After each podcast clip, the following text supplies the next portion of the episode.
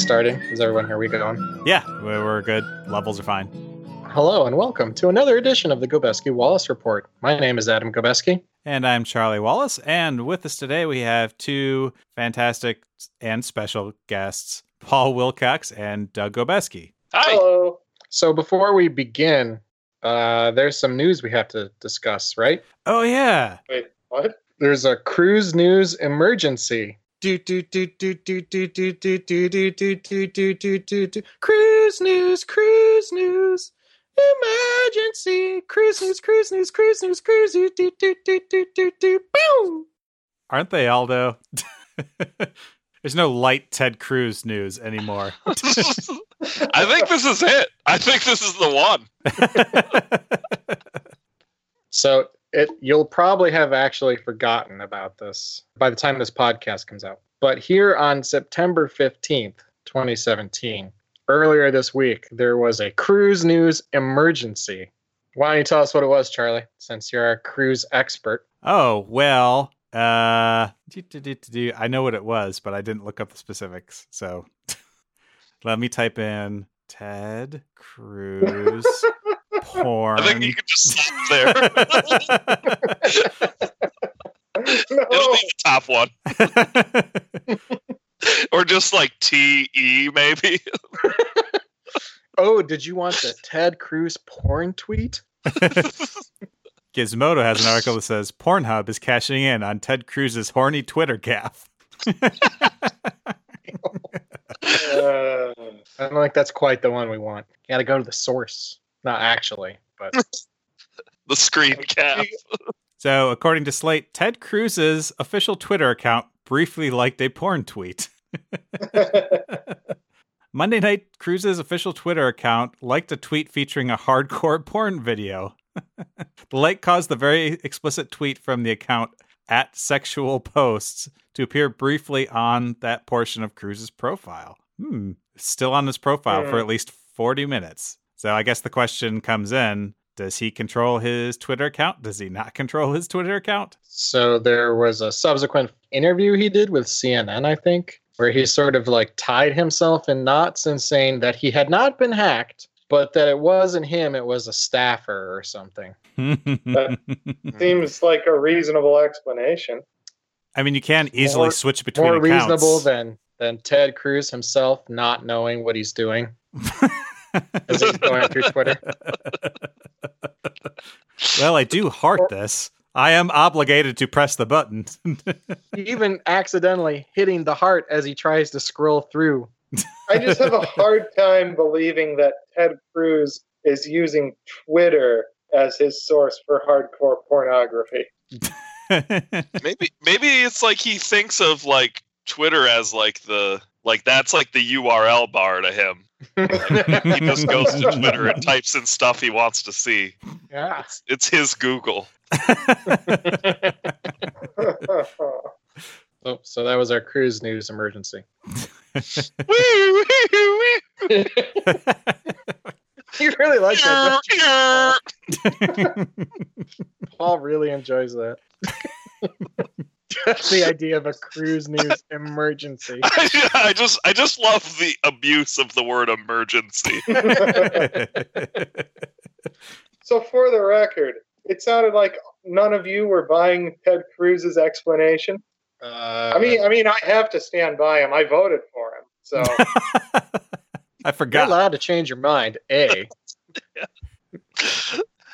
Look, look at all those people setting fire to MAGA hats. I'm not aware that anyone who supported uh, that person was uh, going backsies on it. Oh yeah, it's a it's a. Unsh- it's unshakable, unshakable. Yeah, I mean I I'd buy it, but I'd equal it's it's like 50-50 to me. I'd buy it, but I'd also buy it as just you that's the most plausible explanation and also the first thing I would think to say if I had accidentally done that. But what's the funniest explanation? That's what I'm going with. that he fully intended on doing it. Yeah, it's it's a calculated move. no, too cliche, Adam. Too cliche. Makes him more no. likable and relatable. Or would it only would it only be cliche if it were hardcore gay porn? No, it's see what you don't know is that he's bought stock in sexual posts or whatever you said. That's kind of the most absurd. Like, So this has turned into an episode of Conspiracy Corner. oh, inevitably, as with all things Ted Cruz. Right. Yeah, exactly. Yeah. Conspiracy Corner. Ted Cruz emergency news. Cruise Tips Conspiracy Theory Edition. The funny thing is that news reporters probably had to start following that account in order to do their stories. Hmm, what sort of material is on sexual posts? This is a sacrifice, but I'm gonna make it. If I'm recalling correctly, too, it's like it's like with two L's or something. yeah, there's two L's. Sex you all posts. oh, Sex, yeah. Hey Charlie, yes. here's another podcast that Amber can't play for her kids. She can, also there's has another Twitter account she can't show to her kids. Ted Cruz one? Uh, it is her senator. oh, that's true. Yeah. Oh, I mean, there was definitely like an angry parent, like me and my children follow this for good wholesome content. we get Google alerts for Ted Cruz. Imagine our surprise. So, Doug, hmm am I correct in saying that this is your first podcast from a brand new location? Yes, you are correct in saying that. Although it's a little bit odd that you stated it as a question like that. I couldn't remember if you had done a podcast since you moved. Oh, I mean, incidentally, there's an apartment's worth of boxes full of my stuff behind me Wow. Mm. because uh, this week, uh, this week I finally received all of my stuff to begin unpacking it. And so now you live in the okay state of. Denial? that's what Wisconsin is for you? The okay state? Well, you're there, so it can't be Oh. that great. Would have thought And Oklahoma would have clinched that spot. And, and as far as I know, Scott Walker's still there. So, oh, he is. Yep. Yep. so there's only so high you're gonna get. So yeah, Doug has moved because he's now a graduate student. So congratulations, graduate. student. Congratula- congratulations. Congratulations. Was that's what I've been hanging out at that university all this time for. Yeah. Okay. yeah, no. Quit my job and started grad school. What what are you studying? Uh, biomedical engineering with a specialization in rehabilitation engineering. Nice. So a little bit of a, a sea change from my old work, where through a long chain, I helped ensure that when it really comes down to it, when it really needs to happen, America can end the world in nuclear hellfire. Yay. I'm happy So- that's on the record. So, so no longer part of the uh, support structure for that. Instead, going to be working on uh, trying to help out stroke survivors and whatnot. hmm. Oh, that's good. Slight change. Slight change. Uh, tangentially related, I'm actually switching jobs. Oh really? Oh, really? Yeah. I'm I'm moving in the other direction. I'm moving from the noble world of development of child support applications to uh, everyone's favorite, uh, the insurance business. Hmm. Oh, is it a new company? Yeah, it's a new company, so still still in Lansing. Just a nice nice bump for me. So Nice. you know, Congratulations. Thanks. I'm pretty pretty excited, and I even built myself in a week off in between jobs, so that's that'll be nice. There's all these people leaving my job. I was always like, "Oh, so when do you start?" And they're like, "Monday," and I'm like, "You fool!" Oh, so in my case, uh, I quit my job on a Tuesday and pretty much spent the rest of that week through the following Tuesday getting all of my stuff packed up by the movers and getting everything in the apartment cleaned. And then I got to see the eclipse. Yeah, yeah, I was uh, I was in Idaho for the eclipse, which was actually a large part of why I was in Idaho through the 22nd was so that I could see the eclipse on the 21st. Is that why you moved Nice. Originally, seven years ago. yeah. the long game. Get your Get in chair the out. good spot. Hey man, those those hotel prices were outrageous. Okay,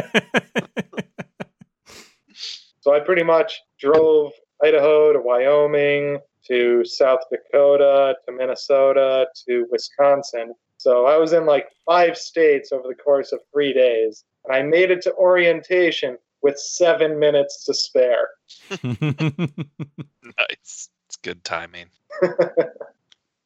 But yes, no, our main event this evening. Uh, this is our eighth installment of the Merry Marvel Movie March, where we are watching the 1998 movie Blade, starring Wesley Snipes and Stephen Dorff. so, Stephen Dorff, where do I recognize him from, or do I? Is it only this? Uh, Because I recognize the not- name. he's not the guy in Dorf on Golf, is he? yeah, he, he really worked out. He aged himself a bit. Uh, so no, no, it's not. Sorry. okay. Uh, no, you know Stephen Dorff from Blade. yep. What's Thanks. that movie? Uh, Cecil B. Demented, The Power of One. Uh, I mean, I only know him from Blade. He made such a huge impression on me, I guess. You know, your mileage may vary. I feel like he's one of these people that comes up, and every time I'm like, "Who is that?" Oh, it's the guy from Blade. Although there was an awkward period of time where I had him mentally confused with Stephen Root, uh, oh. the uh, the one guy from Office Space, the stapler guy. Oh, yeah. Oh, Milton. Milton, thank you. I kept trying to say Melvin, and that wasn't Believe right. you have my steeple. Yeah. So for a while, I had weird images in my head of Blade of Wesley Snipes facing off against Milton from Office Space. I wouldn't mind that. He's rapid Blade fire Four. like stapling. Red, the color of blood. So uh, a little history into Blade, as we always do on these things. It was kind of weird, like the Punisher, in that it was kind of hard to turn up much information on this. Um, apparently, Blade was like a, a minor supporting character in like the early '70s, and then he kind of just disappears for a while. Like I don't think he shows up barely at all in the '80s, and he shows up a little bit in the '90s. And then it's actually, as far as I can tell, um, he like he gets a couple like miniseries and stuff, but it's really this movie that sort of like launches him Hmm. as a character. But as far as I can tell, because again, um, Wikipedia wasn't super helpful, and the special feature on the DVD called "The Origin of Blade," delving into the background of the Marvel Comics character, featured virtually nothing about the Marvel Comics character Blade. It was it was really useless as a uh, as a resource. you should have Um, got the super special edition. Yeah, maybe. Although this DVD is from 1990. No, this DVD is from 2001 when everyone thought that uh, value added material was a big thing. So all the DVDs were loaded. Hmm. So it actually had stuff. It just wasn't helpful. But um, I'm digressing. As far as I can tell, Blade is or somewhat different in the comics from the movie version of Blade. He is African American, but apparently one of his characteristics is that he talks a lot. And I don't believe he's the Daywalker. He doesn't have this sort of like half vampire or anything. He's just a dude that hunts uh, vampires, and he's got like lots of tools and stuff to hunt them with. Oh, Yeah, I actually think the characteristic of him talking a lot would have would have been good in this movie. There were a couple of times where I was like, "Oh, I just wish he would say something instead of just sitting there." He's clearly being the stoic hero, right? Sure, sure. Yeah. Badass. yeah. They made him a little more of like that few words kind of badass style. Yeah. I guess it would take a long time before we got to Deadpool, you know, so Yeah. I can't I shouldn't lot be of- wishing that this was Deadpool. There's, there's a lot of ground that needs to be laid before we get to Deadpool 18 years Charlie. later. I disagree, Charlie. You should always be wishing that every movie were Deadpool. Schindler's List. Why isn't this Deadpool? And then, speaking of weird, awful mashups, this is our first appearance in Marvel movies, at least, of David S. Goyer, who wrote this movie. Oh. Is he very prolific in Marvel writing? Uh, he becomes semi-prolific. Think he, he wrote the rest of them and directed Blade Trinity. Yeah. He worked on uh, a bunch of like the Batman versus Superman stuff, Man of Steel.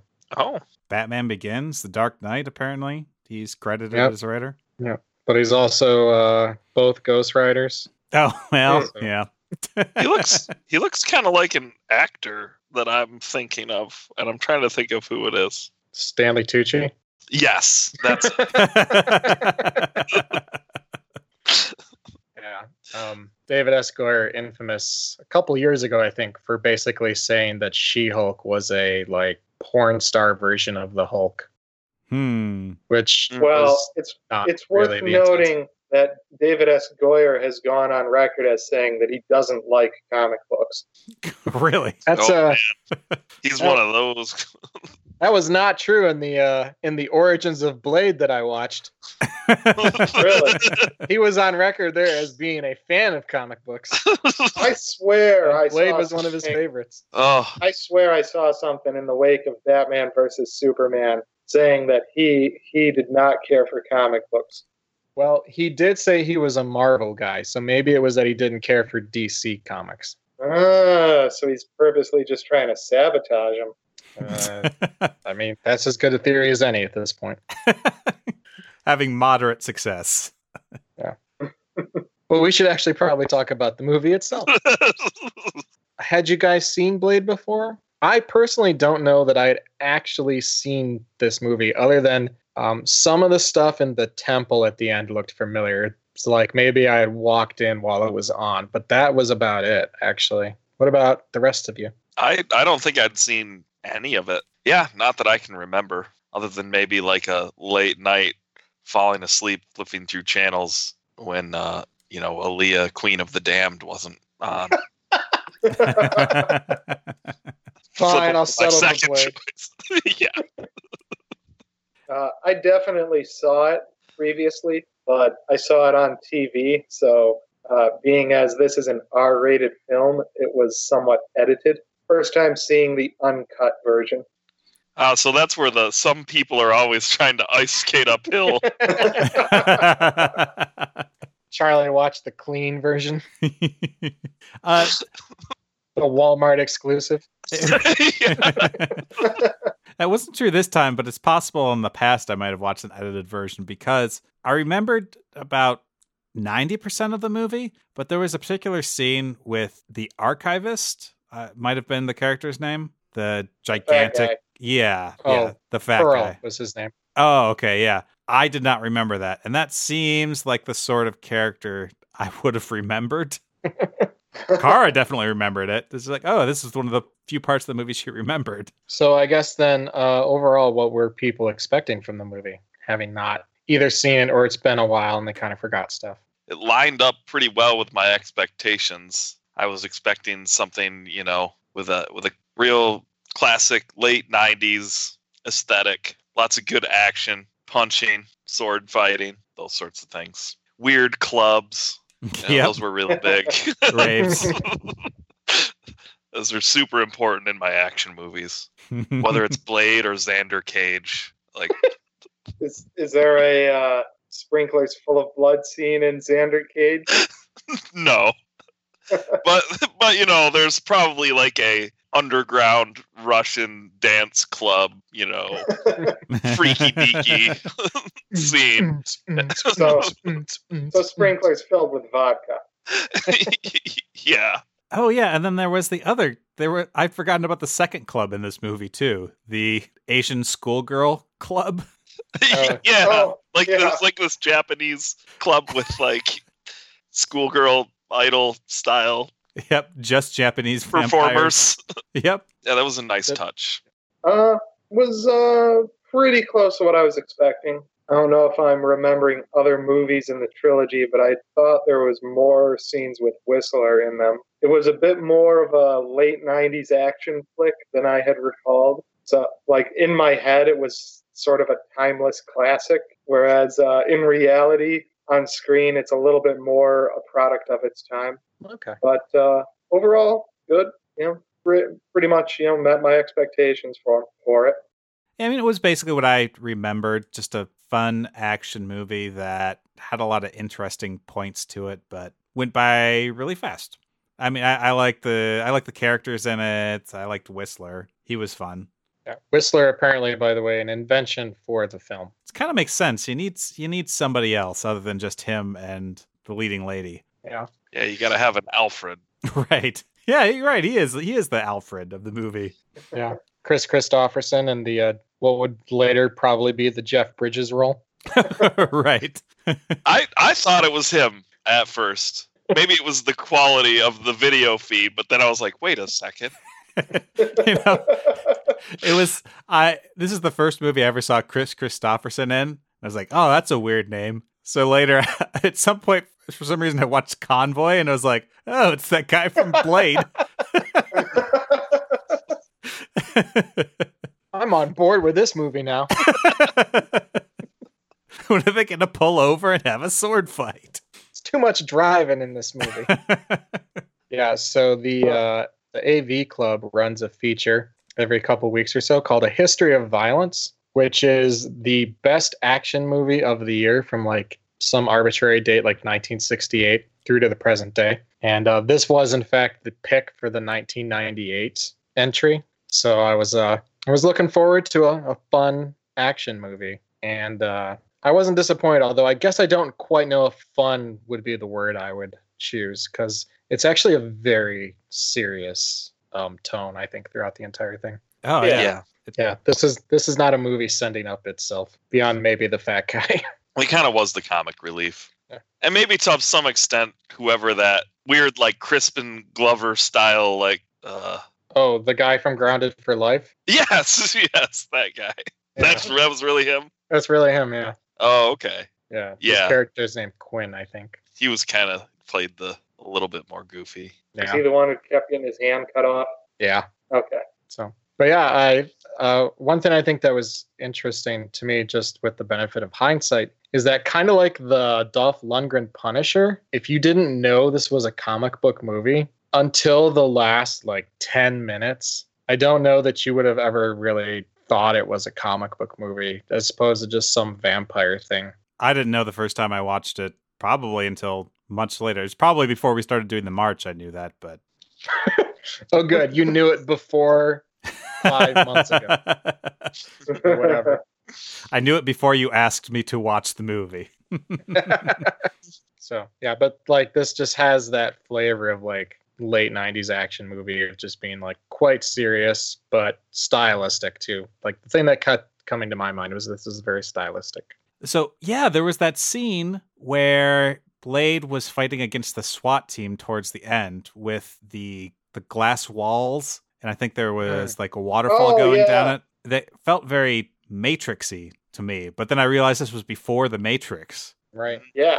The sort of kung fu leather clad Yes. fighting against uh, heavily armed guards scene. Right. Yeah. No, I know what you mean. How that it did feel like there was this Matrix feel to it, and yet it predates the Matrix. I was like, oh, like I had to keep reminding myself, like this isn't feeding off the popularity of the Matrix. This just Yeah. This isn't a rip Yeah. off. There, the Matrix is was- ripping them off. Was he wear? There- Did Blade wear like a duster kind of thing too? In the movie, you mean? Yeah, I'm trying to remember. Yeah, yeah, yeah. He was. had- yeah, he had that long coat. I mean, he loses was it like halfway through, right? But he had it. that was like prime time for like long black coats. yeah. Didn't get much Um, cooler than that. There was uh, there was also a scene in near the beginning of the movie where he shoots at one of the vampires. The vampire does this kind of bullet time style dodge. Oh yeah, deep Yeah. Like, it was like Yeah. proto bullet time. yeah, That that part also felt very Matrix esque. yeah. It's like if you didn't know any better, you would just swear that they were they were riffing off the popularity of the Matrix. But yeah, no, guess not. And then so uh, the plot is about Deacon Frost, who you know is evil because he uses Apple products. Zing. Err, err. um, trying to resurrect some sort of uh, ancient vampire god. And that involves a temple in a desert that's outside the city. Do we ever find out where the city is? no, I don't think so. I I looked it up while I I couldn't help but look it up and and all I could find was someone saying, you know, that it's never mentioned in the movie. So I don't think it's actually supposed to be anything in particular. Okay, so that probably makes it Albuquerque. Right. Ah, yes, Albuquerque, New York.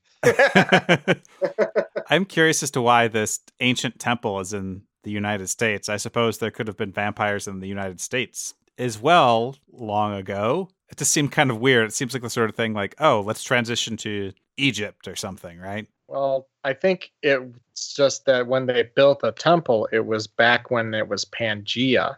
Oh. Then it moved away. Really old temple. Right. Uh, Citation needed. Yeah, I mean that was a kind of a question we actually asked during the movie. It was like, are we sure this isn't in Europe somewhere or something? the accents are all wrong. The way I saw it was like, well, are we sure this is really in like our world? But then I realized they said Moscow at the end, and I was like, okay, well, you just narrowed down the list of places where the Blade City could be. No, no, no. He killed all the vampires on Counter Earth, and now he's in Moscow on our Earth. oh, that'll explain how a Whistler comes back in sequels because I know he does. Wow, yeah, seemed pretty definitive. No, it wasn't. He died off screen. he died off screen. That's fair. At the last moment, I decided to shoot into the air instead of shoot myself. and I crawled to a hospital. Where, where I proceed to infect everyone. Well, it turned out the bullet hit his cancer and cured him instead. hmm. Oh, That's scientifically proven, right? Well, I'm Pretty mean, sure that's how maybe it was the does it, right? vampirism. right. That cured the cancer, and then he cured the vampirism. Oh, wow. I think we just do we have to watch Blade 2? I mean, I still want to. There's no need at this point. Uh, so one thing I'll say is that I thought Wesley Snipes was really suited to the role as it was shown on the screen. Like he he seemed to embody the character that they wanted. I couldn't think of who else I would put in his place. Like, even if I had to, if he didn't exist, I don't know who would be second up for this role.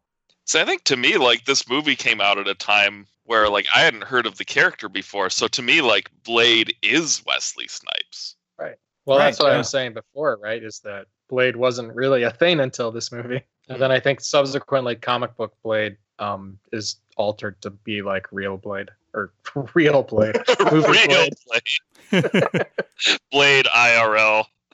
Starting that subreddit right now. Let's see if it's taken. So, was this really the first time in vampire history that vampires had tried sunscreen? Or was this a special concoction that they had? That just seems really weird that, like, oh, we just now figured it out. Did, Hmm. did they just now figure it out and I zoned out on that part, or they just had it? I thought they just had it. I, I guess, but why wouldn't they be doing that all the time then? It's a pain in the ass. You gotta, asshole. Gotta get Got the- every part of your skin. Yeah. Like the not full, not fully, not like born vampires could use it or something was the impression I got. oh, maybe that's it. Oh. oh, weird. It's a movie with layers. Something like that. I mean, that's what it seemed like. And I mean, unless all of those, you know, full vampires could do it. But, you know, when he was like killing that guy by exposing him to the sun, So you it's a know, he pretty was like, violent oh, death. you've never seen that, you know. And So- and I was also wondering, like, yeah, well, yeah, were they weren't just talking about regular sunscreen, right? It had to be some sort of super high tech sunscreen, right? I imagine, yeah. Not just like Yeah, SPF yeah. 30. And then equal to Wesley Snipes, I thought uh, Stephen Dorff did a great job actually of like holding his own. I can see why the only thing I know him from is Blades because he's really good as Deacon Frost. I I actually didn't remember. I, I must have been conflating this with Underworld because I thought all the old vampires were going to control stuff through the whole movie. Like I thought he was just an upstart that they were going to teach a lesson to. Yeah, and I thought it was interesting is how like Blades fairly like slow and measured, or Wesley Snipes in his performance, whereas Stephen Dorff's a lot more like animated and talks faster and more casual. So I thought that was an interesting contrast. yeah, I would agree. I, it was sort of like a weird young like clubbing lifestyle sort of guy, and like his entire entourage was like that. I thought that was kind of kind of interesting for somebody who's like how old? I guess we don't really know how old he is as a vampire. We know he was turned at some point, but well, sometime since the seventies was- at least. 60s. Oh, 60s, right? Right, because he was old enough to turn Blade's mom and then also keep her as his weird box slave. Hmm. Like she's always in that box bed. Oh yeah, that's I didn't believe that that was true originally. It's like that's just an illusion. That's not really his mother, but then it did end up to be his mother.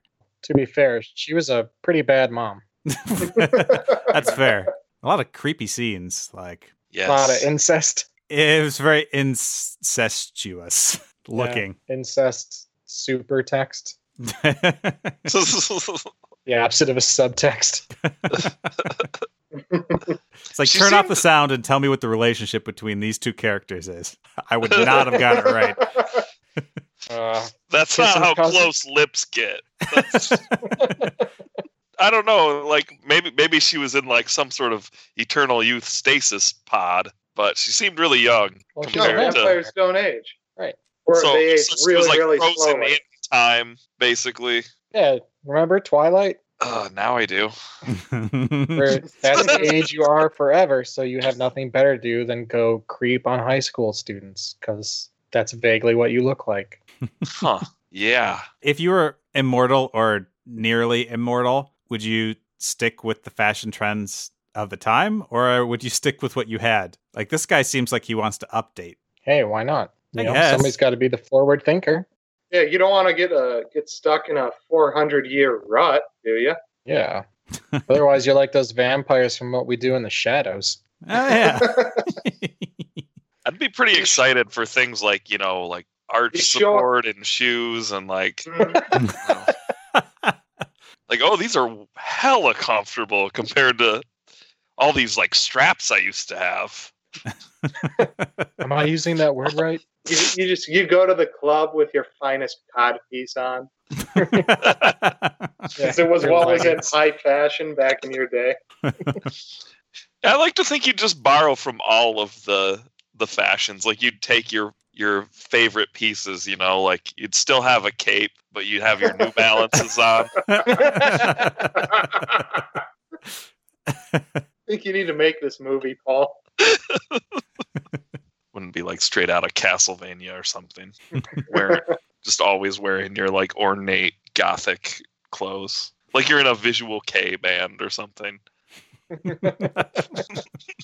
In a what? Visual kei, it's like a Japanese music genre where like the bands like dress in like really gothic, like androgynous style clothes and play Oh. like like kind of ornate progressive gothic metal. Uh, as far as I know, but what, but what do I know about that? Everything. I was hoping a lot, but I guess Uh, that'll have to do. That's that's my best description. I mean, if you're gonna go vampire hunting, those are the sorts of people you should probably start with. Yeah, you need like really like people who really look the part but have none of the skills you need. like they're really good at shredding guitar and looking in just incredibly beautifully effeminate dudes. So, what was your favorite part? I have to choose just one. No, you can choose as many as you like, but name off at least one. I did enjoy the uh, the extreme CGI violence in various points. People people getting all puffy and exploding and such. Yeah, those were oh, those Cool. explosions were awesome. it was like, like like I swear, like half of those I had not seen before because they had been removed from the TV edit.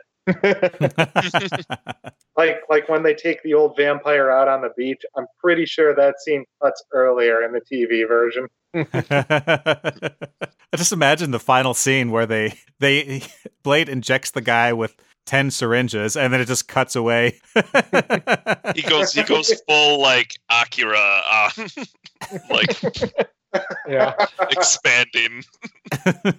Tetsuo.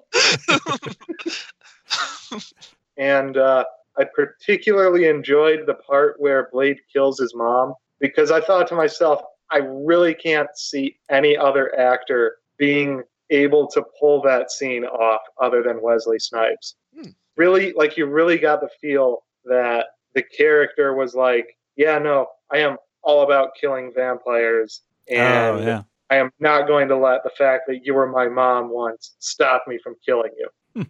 like you know, he kills her, just no remorse, does the deed, and he doesn't sit down and have a cry about it afterwards or anything. You know, like if it were like Bruce Willis or something, he would do that. No, Wesley Snipes is just bam all the way. Bruce Willison is crying. Oh, it's It's the only reason I go to Bruce Willis movies. get a good cry.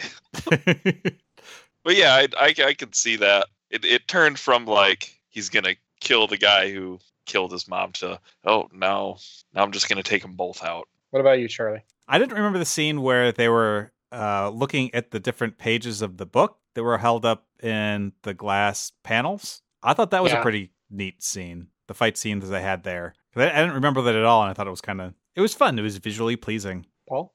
I mean, there's a lot of cool scenes. Um, but as far as like uh, something that hasn't been said yet, I really liked when he followed that guy into that the club with like the Japanese schoolgirls, and then just like throws that guy around the kitchen, just destroying everything Yeah. basically. Because that's pretty much what he had been doing the whole movie is like slamming people into furniture and various objects. Ruining that woman's was- apartment. yes, exactly. I just that that whole between those two scenes, I was like, wow, he really just he's he's leaving a path of destruction behind him, which I thought was pretty awesome. Yeah, I actually thought of the scenes we haven't mentioned yet. I actually really liked the opening scene in the club with just like the blood spraying everywhere and freaking that guy out. And then Blade comes in with no blood on him whatsoever, just standing there looking like a badass.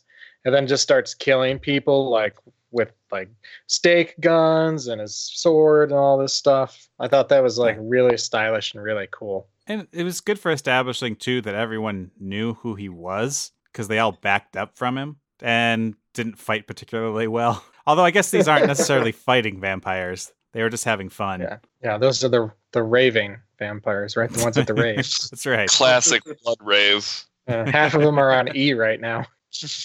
The vampire equivalent of E, I guess. V.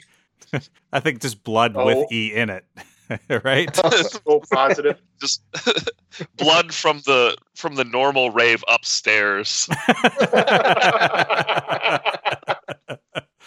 that is the one scene that I 100% remembered from this movie. I knew it started out that way, and I remember it being really creepy when I first saw it, and not wanting to go and watch that scene this time. It wasn't quite as effective since I knew it was going to happen, but What did you find creepy about it initially? Just the blood? The blood. or- yeah, uh, just blood coming from everywhere, and whose blood is it, and how many people did they have to kill to make that happen, and then being in the middle of a group of vampires. I didn't remember that that guy got out. Yeah. Which we you go into the club and the guy's completely covered in blood, and the police don't even think about arresting him. That's the first thing I would have been doing is like, who did you kill? you must have killed hundreds of people. But then now they're like giving him a blanket. Well, but they know, right? Because the police are in the. They're like owned Oh, by yeah. the vampires, right? Yeah, that is Yeah, true. they know that that. is true. Yeah. I didn't I didn't actually get that at that moment No, no, no. I'm. un- s- I'm until yeah. but then Obviously- looking back I was like, "Oh, it made sense because he was like, put him out like, oh, this is routine. Guy on fire. They had the they, they had the fire department with fire extinguishers ready. yeah, no, the- the police and the fire department showed up so fast too. Like, like that was impressive response time from those guys. Well, it turns out the club is actually uh, below their uh, their departments. That's the best place to have a rave. It's police, like police, fire, rave club, normal raves, vampire rave. Where are the police least likely to bust us? Right underneath the police department. It's a perfect plan. Where won't they look? keep your, Down. keep friends close and your enemies closer. We might have mentioned passing, but uh, Blade is rated R. It's our second Marvel movie to be rated R. Definitely for language. Lots of f bombs being dropped, uh, and definitely for violence, but actually not for sexuality. Really, Oh no. no, no nudity that I noticed. Scantily clad ravers, and that's about it. So the kind of R-rated movie your parents would let you see. Oh, where they're disintegrating humans? Okay. Better not be any nipples, though. Meanwhile, Japanese cinema just has nipples right on the posters. Because we talked about this a little bit in um, the Cinematic Respect podcast that's already out at this point. But the, the poster for Lone Wolf and Cub 4, there's nipples on the poster. Oh. Bare breast. Huh. So, I mean, to be fair, Japanese cinema also gives you the really good violence too, though. that's true. Yes. They, they don't hold back. I've seen Tokyo Gore Police. I've not seen that. I've seen the one where he had like a toupee that he threw at people and it like killed them. It was like a weapon. Uh, Rug Cop. Rug Cop, yeah. That one's a comedy, though. I know, but that's a great movie. Everyone should see Rug Cop. so I believe the female lead's name was Karen in the movie. Aaron What Jensen, I think. Sounds right. they felt like they needed a woman in the movie, and I guess she's a hematologist, so that plays Right. into the plot, right? But Well, yeah, she she's the one that gives them the explody uh, vampire killing stuff. but he also EDTA. he also takes her along with him to shoot up the the Japanese schoolgirl club. He's like, "Do you know how to use one of these?" And she's like, "I'll figure it out." Why? Why does he take her along? Was that established? Did I just miss it? I think she forced her way in at first. She was like, Yeah. I'm coming with you. Maybe Blade's not the type to care. He that he's like putting her in resisted a little. Yeah. Yeah, that He uh, gave fair warning a little bit. that actress being uh, N'Bushe Wright, by the way. Yeah, I th- actually thought. I mean, as far as like female characters in superhero movies goes, she actually did pretty well, right? Like she was independent and she like knew stuff. She she just They- yeah, she wasn't just there to be like either fridged or uh, you know just helplessly you know captured. Like she fought off the weird zombie thing that I don't understand why that was in the movie at all. The, like zombie mortician that she used to know that she gets thrown in the pit. Oh, right. Yeah, I'm not even sure why that guy was in there again, but You've Like- you've never had it's it's for relatability. You've never had to fight off a zombie X before. uh, I've been fortunate. But you know, maybe I'm the exception. I don't know. um, but yeah, like she's you know got out of that on her own and stuff. So I thought she was actually a pretty strong female character. Was there any romantic subplot with her and Blade either? Not really Not that I really. Which is actually pretty. There was more of progressive, a too. subplot between Blade and his mom. well, where's the sex going to come in? There's only one more female character. yeah. Oh, there was the blonde chick. Oh, yeah, I guess. And Traci Lords was in this. Oh, that's briefly right. in the beginning. Yeah, which character was she? she was in the car the- at the beginning. She's the vampire that leads the hapless Oh, guy. Okay, okay.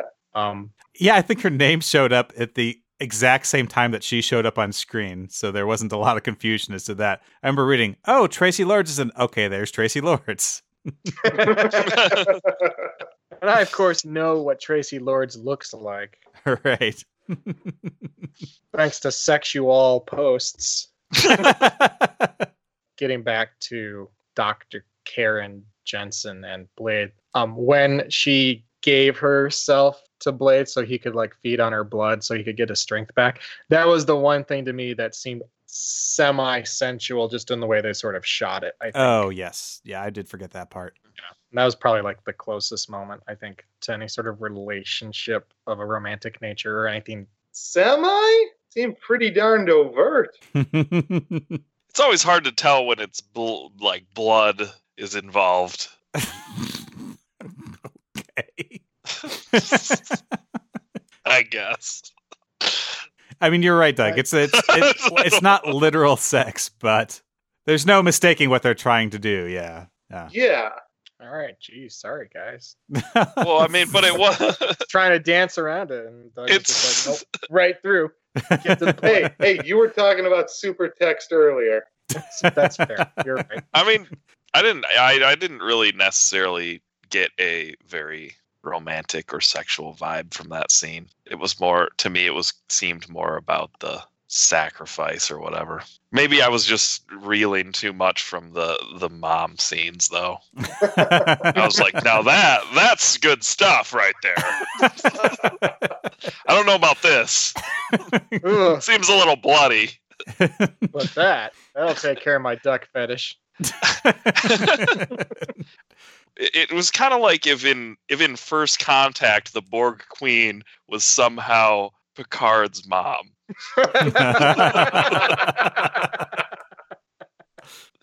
I'm glad we get to get the story of Paul's uh, evolving fetishes as we go through Marvel movies, from ducks to incest. Maybe some combination of the two. I, I have a further question. Yeah.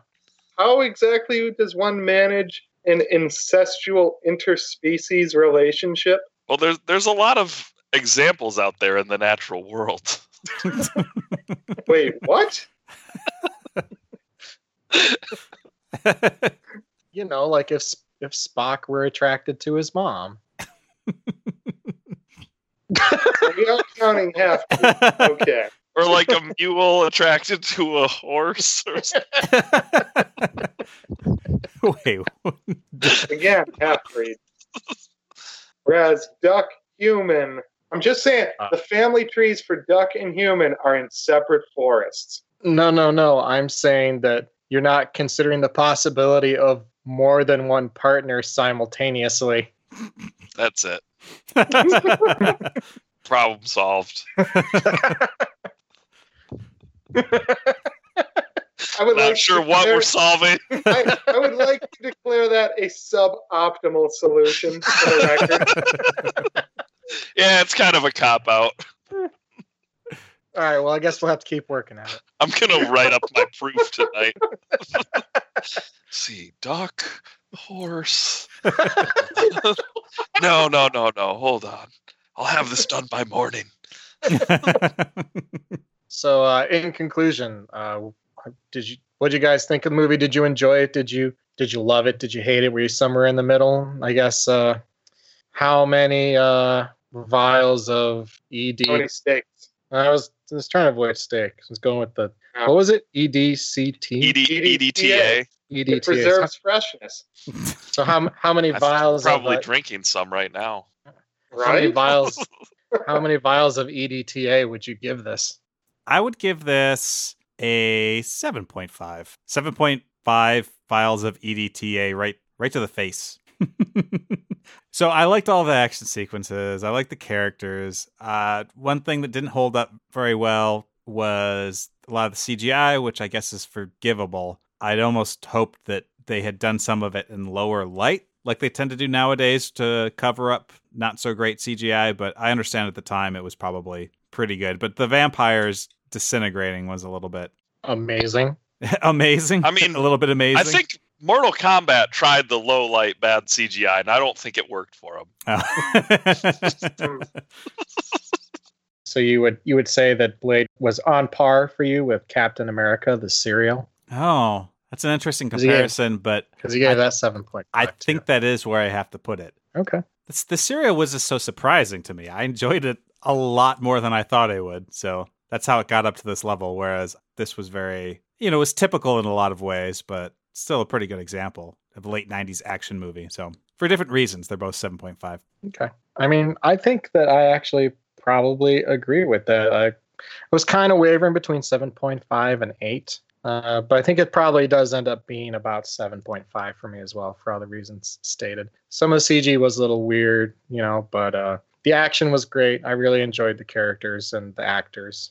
Um, and only occasionally did it feel like the movie kind of slowed down a little bit. So uh, it wasn't a perfect movie, but it was very good at what it set out to do. Yeah. So seven point five miles. and all of the all of the things that kind of seem played out now you have to kind of realize this movie did it before a lot of the like this was before underworld and a lot of this reminded me of underworld and it was before the matrix too so once i realized that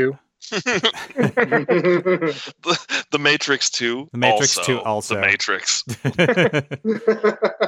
re-enter the Matrix. Doug, what about you? I would also give it 7.5. Uh, I I strongly liked it. I didn't love it. It was a well done, straightforward action movie. Paul, Um, acknowledging that your uh, your ratings are kind of funky. I don't have a lot. I don't have very far to go. What did- what did I give to Men in Black? Nine, Nine. Okay. and then the ninety Captain America you gave a seven to. Those I'll are your two go- highest. I'll go with eight for Blade. Okay. I thought it was I thought it was solid. Um, there were some times when I could feel myself kind of like like I felt like it had slowed down a little bit, but you know, for the most part, it delivered a pretty steady stream of action. You know, in movies like these. Sometimes, like the last like thirty minutes, I almost feel like in a lot of these, I I lose interest Yeah. in in like whatever climax they're building up to. But for this, I was I think I was pretty engaged the whole time. And yeah, maybe it's tainted with my like late '90s nostalgia glasses, which are at a height in these trying times. But uh, you know, I I I just really like the style and the aesthetic of the movie in general, and it had some really good sequences. So it's the kind of kind of movie I think we we could use a little bit uh, a little bit more of today. So thanks everyone for your thoughts on the 1998 movie Blade. Fun fact: at this point in our movie March, Blade is now the highest-grossing Marvel movie. oh. The crown it is taken away from Howard the Duck. nice.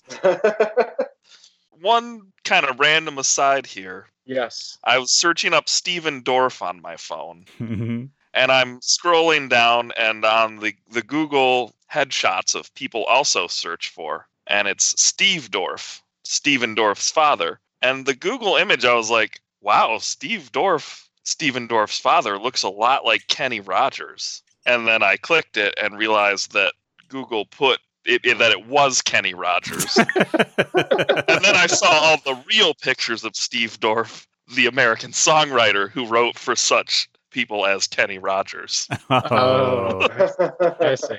I flipped out for a second. I was like, wow. I'm going to go post this guy to men who look like Kenny KennyRogers.com. It's a real site. You should check it out.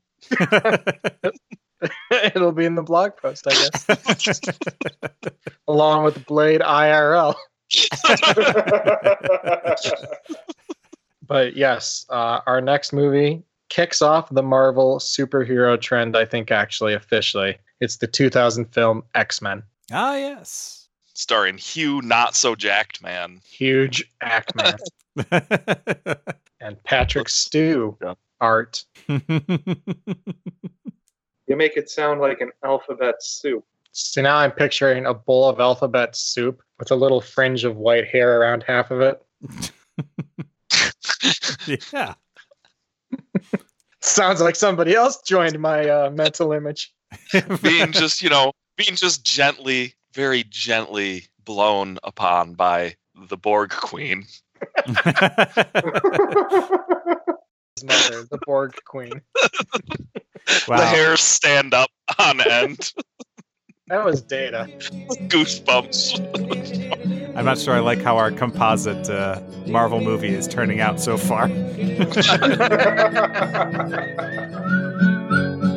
That's our show. Thanks for listening. We hope you check us out. Don't forget you can visit our website at www.gobeskiwallacereport.com. Also, we're on Facebook and Twitter, so make sure to look for us there for extra entertaining bits. You will be entertained. Possibly. Wait, so you're definitely entertained, but only possibly entertained. Well, I don't want to get sued for false advertising.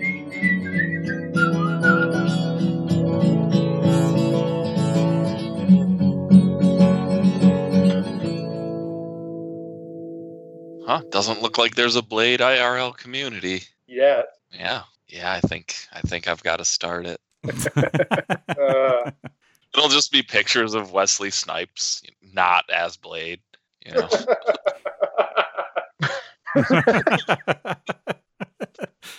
okay, now you need to do this.